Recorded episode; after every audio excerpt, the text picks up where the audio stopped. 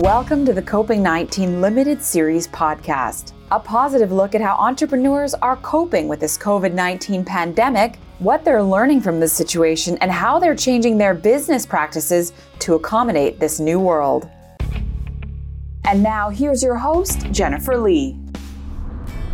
You're driving down the highway, you're on a road trip, you're going through the mountains. It's so picturesque. The sun is out, the sky is blue, and all of a sudden everything changes gray clouds start rolling in. It starts to pour down on your car. You can't see where you're going. You notice that your Google Maps has stopped working. And on top of that, you have no more cell reception. Your battery is about to die. You have to pull over and you find this paper map, but you're so confused because you've never used one before. So you're like, ah, what do I do? How do I find my way to my destination? And you start to feel really, really lost. And that's how a lot of us entrepreneurs are feeling.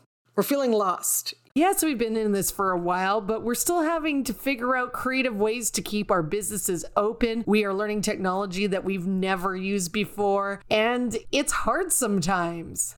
There is a lot of uncertainty for a lot of businesses right now. And one industry that's going to be really impacted this summer is the wine industry. Summer is a big deal for them. They host thousands of people a day, tour buses are always lined up carrying lots and lots of people.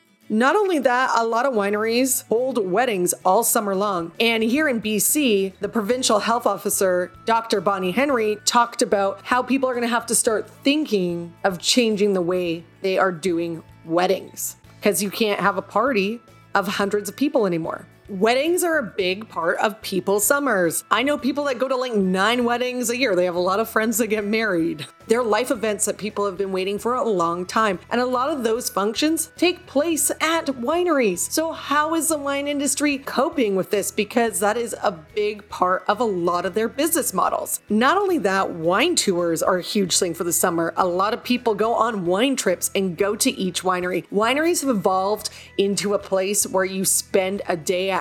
You go, you grab a picnic, you grab your favorite bottle of wine, you get to sit there in the beautiful, glorious sunshine sunshine and enjoy the architecture of the winery. And sometimes they have a beautiful view as well. Or you get to just gaze over the orchard. And there's a lot of things for kids too now. I've been to wineries that they have specialized playgrounds, they have tractor rides. It's become a thing to do, even on a weekend during a hot summer day. And there's tons and tons of people that frequent these places. And let's face it, that's going to change this year. So, how are wineries going to still create that winery experience with less people, or are they going to do it virtually? There's so many questions that I want answered because I'm a big fan of the wine industry. I love going to wineries and a little disappointed that that might not be a part of my summer, but who knows what's going to happen. That's why I wanted to talk to Doug Bell, the owner of Northern Lights Winery, which is actually Prince George's first winery. So that is really exciting in itself. I also wanted to talk to Doug because I love his passion for entrepreneurship. He is an entrepreneur through and through,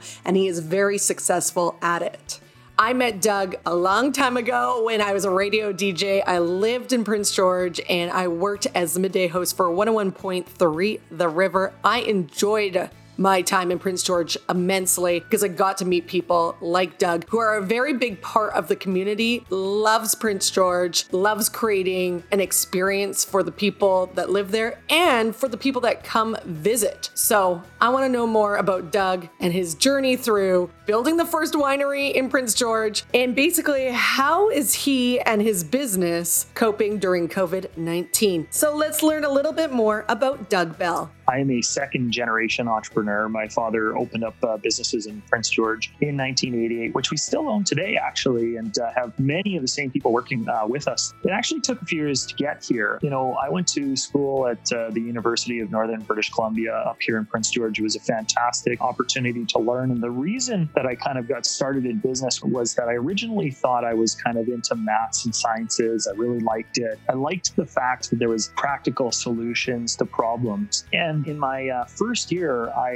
actually uh, went into math and sciences, but I found out uh, that I had to take some electives. So I picked a few electives, one of them being a marketing class. And by about the second week of the marketing class, I realized that I was going down the wrong path and I needed to be in business for the rest of my life. It just, it all makes so much sense. And I love the uh, way that you can get into the mindset of a consumer. You can find out what they're looking for, sometimes before they even know it, and you can reach them in a meaningful way that improves their lives uh, and gives them new ways of experiencing different things with their friends and families. And I think that's just kind of moves along to the wine industry. So I didn't originally get started in the wine industry. Uh, we were in the restaurant industry, the retail industry. We did uh, everything from uh, Wendy's restaurants, Davis car rentals to different farming practices. And in uh, 2007, I had the opportunity to take over our group of companies, which, you know, really gave me an edge. I have to say that the credit to being able to start a little bit earlier and have the trust from my family and from our shareholders to be able to take over our group of companies at a very young age was uh, humbling to say the least. However, it had really kind of springboarded my career into thinking about different things that we could provide for people in the North. And in 2011, we started developing plans to open up Prince George's first winery and the most northern winery in British Columbia. But it took four years, and uh, in 2015, we opened. And we've quickly developed from that opening date to become one of the, uh, the top 40 largest wineries in British Columbia in uh, just uh, four years. I remember many years ago going to Doug's house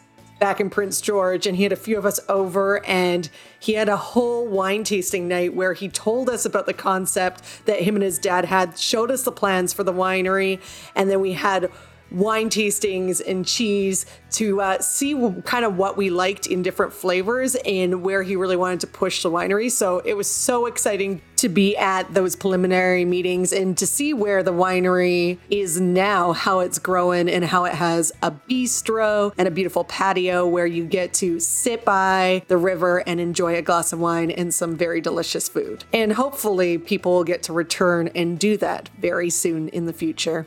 Anyways, witnessing the beginning stages of the winery and seeing where it is today, I know there had to be a lot of massive challenges to set up the very first winery in Prince George. I think the first one that probably people are thinking is how the hell can you grow grapes in Prince George? Quite honestly, the answer is you can't. You know, we actually specialize in wines made from fruits other than grape. And so that in itself is an extremely tall challenge in that we're actually building a new product product. I mean, it's been made for thousands of years with fruits other than grape, um, but we're building a new product line and a new product industry along with about 20 or 30 other fruit wineries in the province. So it's not necessarily as accepted as a traditional grape wine, although it has a lot more of the grape flavors, tannins, the, the complexities, the acidity that you would expect out of a grape wines. But people, just because they haven't tried it before, or the wines that they have tried out of fruits aren't necessarily great quality. It's a challenge there. And then additionally, additionally to that, regulatory hurdles are huge in the wine industry. Anytime you're producing a controlled substance, there's a lot of controls the government puts uh, in front of you. And so it's not something that's easy to get into. Uh, we, I think we had to get acceptance from about five different levels of government just to, to get our first wine on the go. And, and then, of course, the other thing about wineries that a lot of people don't think about is cash flow is, is absolutely essential because uh, not only do you have to spend all the money to get the winery going and buy the very expensive equipment and build a really beautiful facility,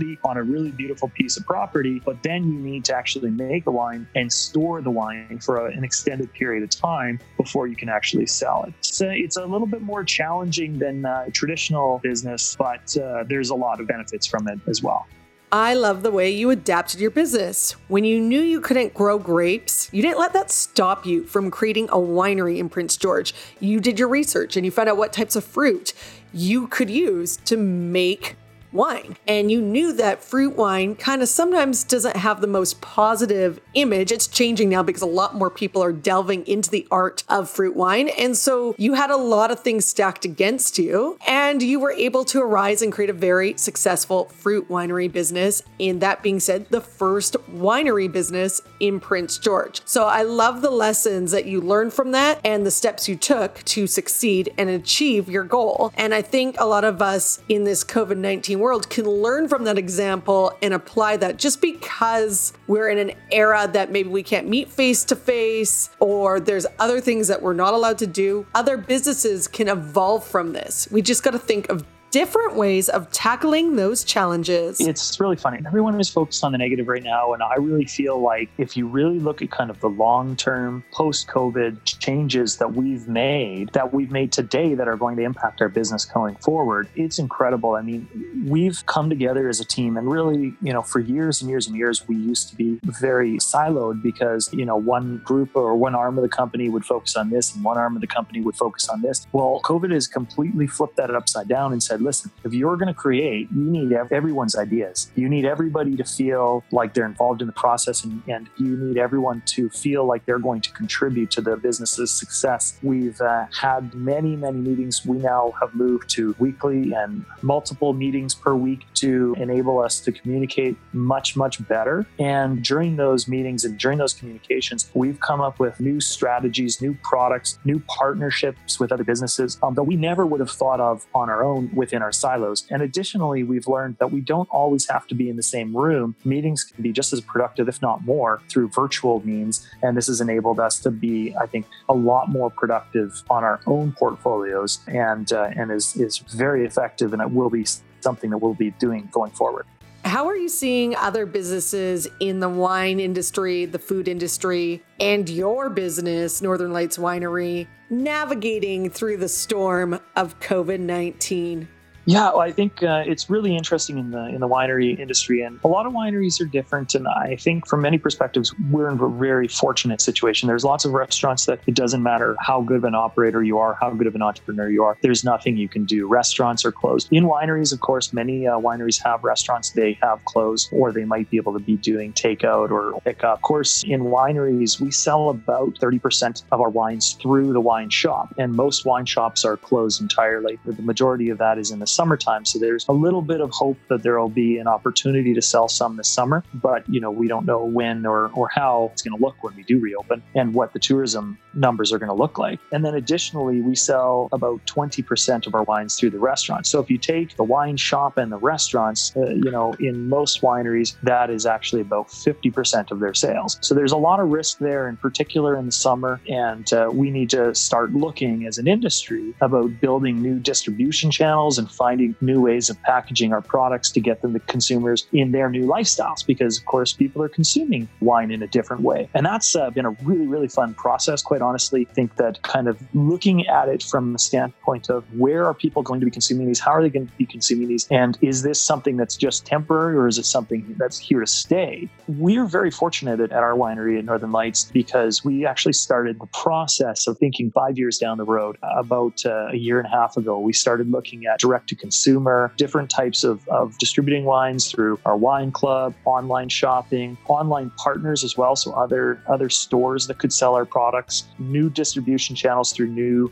retailers, including like liquor stores and, and, and those types. Other new services like Skip the Dishes or Uber Eats that actually can, in some cases, drive alcohol with a specific license to the consumers. So we worked on this for about a year and a half because we felt like the industry was going in that direction anyways. It actually uh, turned out to be very timely because a lot of these systems we had put together had just come online as in late 2019 and has enabled us to be more successful successful in weathering the storm. It's interesting that you mentioned this five year plan because all successful businesses have a plan of what's going to happen in the future and how they're going to grow. A good example of this is I went to a talk hosted by the Vancouver Board of Trade back in January, and their guest was the former VP of product for Netflix, Gibson Biddle, and he talked about this how in the early stages of Netflix, they had so many years to hit certain goals, and so they wanted to do things like original content and then make Netflix a streaming service because it used to be uh, mail out DVDs. And even though streaming and maybe the thought of original content wasn't there yet and the technology technology for streaming wasn't there yet, they still thought about these different areas that they wanted to head to and wanted to accomplish. So it was just crazy to me that some of these things never existed and they already had in their plan that they were going to do something like that. And I would like to know from Netflix if they could foresee something like this happening that we were all going to be in our homes more and more and watching Netflix because they're even more successful now because everyone is binging Tiger King to pass the time during COVID and other original content if you look at the, the most successful companies, they have always had to be not necessarily the first to market, but they've had to be able to see where the customer was going before they went there. And I mean, in, in the case of Netflix, of course, they had the opportunity to be purchased by Blockbuster for, I think, something like $30 million. And, and Blockbuster at the time was massive and turned it down, saying this, that the streaming thing was just a fad. Well, unfortunately, Blockbuster is out of business and Netflix is, is a very, very uh, wealthy company now. There are always hurdles when you're running a business, regardless of the current situation. But when something as big as COVID 19 happens, it changes everything for everyone. The questions that are rolling through my head for the wine industry is what is the future for the wine industry? I think it will always be there, but it could look different. Maybe we won't be going to wineries to enjoy the restaurants and the winery experience. Maybe we won't be able to do wine tastings. Maybe a lot of the stuff will be moved online. I don't know. I know a lot of us don't know the answers, but I'm just curious because this is such a big industry, especially here in BC, what it's going to look like in the future. I think it's a great question, and, and I mean I don't know the answer. I don't I don't want to vision into the future, but I can tell you this: the wine industry has been around for thousands of years, and it will continue to be around in thousands of years, uh, for thousands of years. I think that it may look a little bit different than it does today, and again, similar to the, the weddings, I think people are going to look for things that are a little more intimate, that they don't necessarily have to be packed into a crowded tasting room to do, but allows them to gain uh, both that the the social atmosphere as well as the knowledge base and activity based atmosphere that wineries have been able to produce in the past. Many wineries right now uh, in the summertime you expect to go to and have hundreds, if not thousands, of people at. It could be for a wedding, it could be for a concert, it could be just in the tasting room. And so I think that people will start looking at like private tastings, virtual tastings, being able to uh, get product elsewhere and get that experience away from the winery, as well as when they do go to the winery do it in a more intimate setting where it's just them and their group and and or guide has proper uh, personal protective equipment. But realistically, we know that online is going to be key and people looking for either subscription based or direct to consumer can they can buy what they want when they want how they want and get it to them in a convenient manner and quickly and then the other thing though is that although you know liquor stores i think are going to be around for a long long time i think that they will become a bit smaller and a bit more niche and people will focus on you know on wines that they can't get readily or wines that are either very inexpensive so that they can get it cheaper and faster or wines that are not necessarily as available. So some exclusive wines, some elite wines, things that they can feel uh, a little bit more privileged to get. You already talked about the possible changes to the whole winery experience, but what about weddings? Weddings still are going to happen this summer, and are wineries still going to do them? So, weddings are, are, very interesting. I think weddings and restaurants are two things that people really need to, to consider what the future is going to look like for that. And not that there isn't going to be a future. As a matter of fact, I think the future is going to be very bright. People are going to be getting married for a long time. People are going to want to get together in a restaurant setting, but they're going to have to do it in a different way. And especially for the next next year to two years, people are going to want uh, some changes that make them feel more secure. They're going to want to see some changes that enable them to feel like they're still getting the closeness, the social atmosphere that they used to get, but in a way that um, will enable them to feel more comfortable. So, you know, for weddings, uh, an example of this will be obviously that, you know, seating. We uh, see many weddings and you pack in, uh, you know, a couple hundred people or thousand people into a little room. Well, that's not necessarily going to be A, allowed or B socially acceptable anymore. People who travel all across the country to see their friends and family get married, that may not happen in the same way or fashion anymore. So what we're doing is we're actually looking at developing new products and services that kind of fit the different size of wedding that will happen, as well as trying to include people who still want to be a part of it in a different way. So for instance, uh, actually this summer we have uh, already released a, a virtual package for weddings, which will allow people to go through a ceremony, have unlimited people who can watch online, have a limited number of guests who actually get to interact with them from afar as if they were at the wedding. And of course, it's not exactly the same experience, but these are the types of things that people are going to be looking for so that they can still get married, still feel like they're including everyone, but make sure that they do it where they can protect, especially, you know, those most vulnerable. See, when you're an entrepreneur, when something big like COVID 19 happens, you really have to come up with innovative solutions to keep your business running. And you're not just keeping the business running for yourself, you're keeping it running for the employees that put so much heart and soul into your business. And I think when people think of entrepreneurship, they just want to be an entrepreneur because it's a sexy sounding job. I'm an entrepreneur, but they don't realize how much hard work goes into being one because when a crisis happens, you're the one that has to step in and save your business entrepreneurial tendencies or entrepreneurs are they're really the firefighters of their business. I think that a bit of kind of a, a, sexy connotation when it comes to entrepreneurship, and you know everyone wants to get involved with it, especially in the last few years, um, because it seems like they're going to make a lot of money, that you're going to be able to go on vacations all the time, and that you're going to be able to you know kind of reap the rewards and be the the face of the business. Well, it's not always in proportion or relation to what you would expect. So many entrepreneurs uh, don't make a lot of money because the money has to feed the business first. So often you have to live very humbly as a as an entrepreneur, at least for the first period of time. You know, if there's a problem, you're the last line of defense. So uh, if there's an HR issue, it's your problem. If there's a customer issue, it's your problem. If there's a piece of equipment that malfunctions, it's your problem. If there's cash flow issue, it's your problem. So you know, entrepreneurs are really have to be adaptable I think, though, the true entrepreneurs, that's where really they shine because they really want to be a part of kind of those solutions. They love being that last line of defense and working with their teams to overcome obstacles. And I think that really has, you know, the opportunity to create and adapt products and services to meet your customers' needs and being able to kind of answer to, I mean, no one but yourself or maybe a board of directors in some cases. It's kind of one of the most rewarding, but one of the most challenging things that people can find.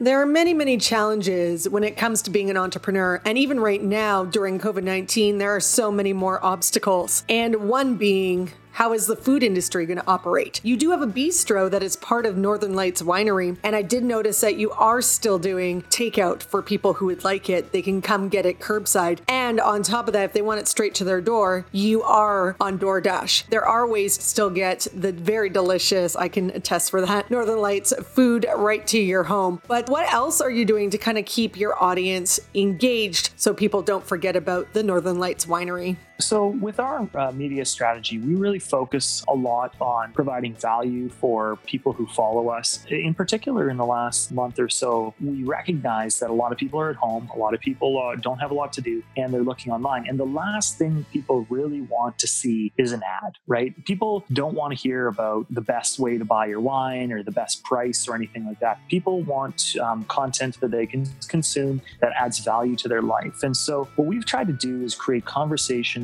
um, stories, and, and in essence, a, a campfire. So, like a place that people can gather around and consume information and share their own stories and create value that they can then take into their own homes. And so, you know, one of those things we have going on right now is is showing people how to cook things that they might not necessarily usually cook on their own. So we've got one video out there of spring rolls our director of operations, who is showing people how to prune raspberry bushes and black currants and things like that, and does videos where we're talking about different ways of growing gardens and vegetables so that they can provide some of their own food sources. So, as well, we're looking for entertaining things. So, we've got lots of different memes that go up there. So, we try and provide value uh, almost every day. We try and provide multiple sources of value to our audience. And for that, I think that, you know, people are, are appreciative and at the end of the day, if that does mean that they consume one more bottle of wine, then that's great. But if not, we're totally okay with that because we think that that is the right thing to do because it will actually make their lives a little bit better in a tough situation. And if we can do that through our platforms, then uh, you know the the benefits are are endless. So one thing I'm realizing after talking to a lot of different people in different industries about COVID-19 is the fact that some industries aren't going to be there anymore and other industries are not going to look like the way they looked before.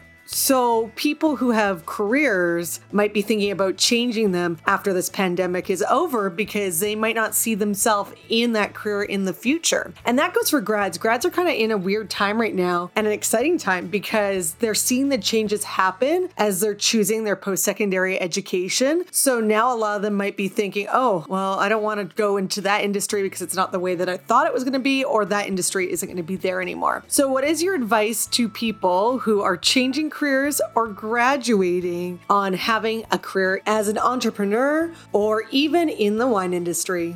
this advice is very valuable for all ages of people because i mean the fact is is that most people are having many many careers through their lifetime you know a very difficult time coming ahead because you may have lost your job maybe in a career that you've had for a long time. In some cases you might have lost a business. Well the fact is is that this type of time is actually the most exciting time for entrepreneurship because this is when new products and services can be innovated and people are looking for uh, new ways to experience things. So i'll say this if you're graduating a don't worry if you don't have it figured out because you know what? You are going to live a very very long time and you have probably four or five careers ahead of you. So if you go down a path and it doesn't work out, don't worry about it. As a matter of fact, this is a very key and uh, opportune time for you to be graduating because you don't have to go through the downturn. You can only see it on the way up. So this is going to be an opportunity for you to actually look at the positives coming out of COVID, uh, not just the negatives. And also be prepared because there will be another situation like this. Maybe not COVID. It could be an economic crisis. It could be a war. It could be something else, but something else will happen and it's just inevitable. So protect your business. Make sure that you are thinking about what you're going to do when the next bad situation happens. Prince George means a lot to me. It helped me get a lot further into my career, and I loved my time when I was living there. And the community is so amazing to me. I want to know how the community has rallied around each other and really stuck together in these very tough times. Prince George is, is an amazing community. For those of uh, you who haven't uh, traveled here before, I think it's uh, one of those communities that's not really well understood outside of the actual city. It is a medium sized city, but it really feels small. And I don't mean small from a standpoint of not having services because it has a ton of services within the city. But what it is, is it's really about the people. Like everyone seems to know each other, everyone cares about each other, and everyone is just looking out for the best interests of their neighbor. It's a very safe community, and people are always trying to come up with new and innovative ways of developing relationships. And that hasn't actually changed at all. That's almost been more enhanced since this has happened. Some of you may have heard of the, the Hearts program where people put hearts up in their windows so that you can go and uh, see them. Well, that actually was developed in Prince George by a, a couple here that just wanted to bring something new and fun to the community and started putting hearts in their window and encouraged businesses and other people to do that. And there's not a house in the entire city of Prince George or business that, for that matter, that doesn't have hearts all over their their windows trying to show support through this COVID pandemic. We've had uh, groups of people that have volunteered to do parades. So if you have a birthday coming up, they'll actually do a big parade of cars going by your house to, to celebrate you and your birthday or a special event or a wedding anniversary or something like that. There's Facebook groups that have popped up that uh, have encouraged people to support local businesses like restaurants and other businesses that are struggling right now. I mean, there's just so many great things going on there. I think that Prince George, the heart of the community, community really shows up when you need it the most. Great. I love, love, love all the answers you gave me today. So inspiring. Let's play a game. It is my favorite part of this. All you have to do is answer as many questions as you can in a span of a minute for the little game I like to call Quarantine Questions. So let's get started. Name the book you're reading in self isolation. Uh, one Minute Manager. Name your favorite quarantine snack. Uh, Doritos. You're at the grocery till and you can only get one item out of your pile. What would it be? Oh, a bottle of wine. Love it. But that's only if you're lucky enough if your grocery store sells wine. what show are you binge watching right now? Well, actually, we just started the new uh, Netflix series on uh, Michael Jordan. After this is all over, what would be the title of your memoir?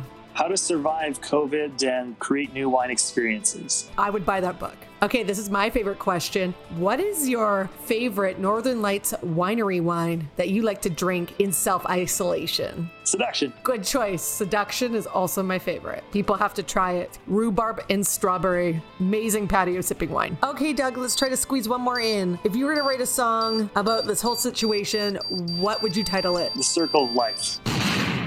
Oh, Doug, you just got one more in just before the last final seconds. But then, of course, the buzzer went, and I'm not sure if I'm gonna let that last answer count. I'm pretty sure there's already a song called The Circle of Life. Well, I uh, I tried my best, but uh, uh, I still uh, like the Circle of Life. It just I'm on the Lion King train these days. Okay, I'm gonna let that slide. You only got seven in a minute, and you tied with Kendall, my first guest, and you were not able to beat Mary, who is the current champion right now, and she is holding the throne with nine questions in a minute during my segment called Quarantine Questions. Anyways, thank you so much, Doug, for being a part of this. I really appreciate your advice to entrepreneurs. And if you want to check out Doug's winery or have any questions for him, make sure you go to the winery page, which is northernlightswinery.ca. Thanks again. Thank you for listening to the Coping 19 Limited Series podcast, looking at how entrepreneurs are coping with COVID 19 and how they're changing their businesses to fit this new world.